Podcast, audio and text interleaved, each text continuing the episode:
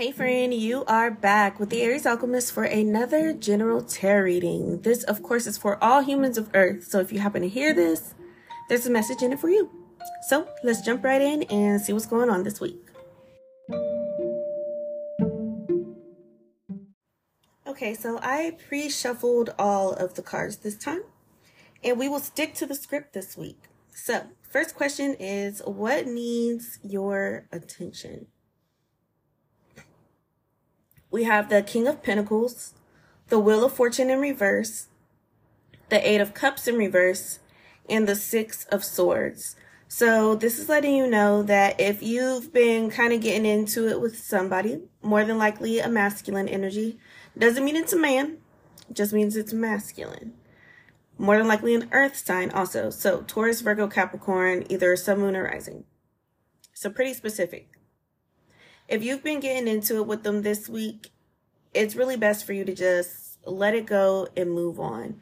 Now, this can look like you just dropping the conversation and not bringing it back up or actually moving on from this person. But what's happening is it's just putting you both in a low vibe and that low vibe is feeding off of each other and it's causing a domino effect of unfortunate events.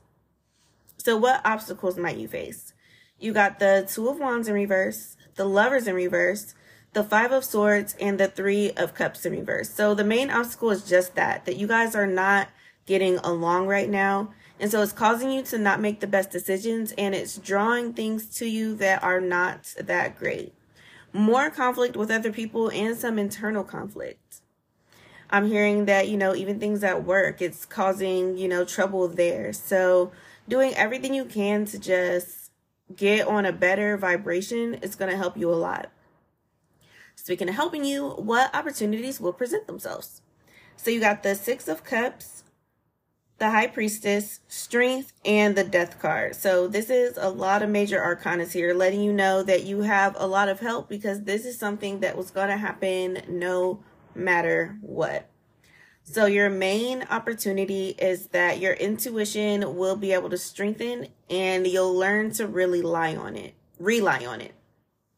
Why did I say lie? So this person more than likely like they're lying when it comes to whatever they're saying anyway. So just having the confidence that you know what you know, you don't need proof.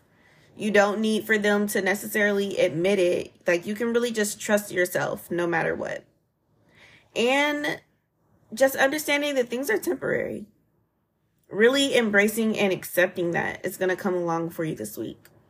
And then a word of advice. This is from your spirit guides. You got divine potential and cosmic ruby. So the cosmic ruby is all about just practicing peace. This is helping you really learn how to not match energy and control your own better. So just because they're in a bad mood and they want to start fights or they want to continue a fight after you said, let's move on, let's drop it, doesn't mean that you have to be in a bad mood. You're going to really learn how to carry your own this week. And then divine potential, it literally says fulfill your destiny and be all you can be there on the card. So it's going to help you again just learn how to take care of yourself no matter what's going on around you.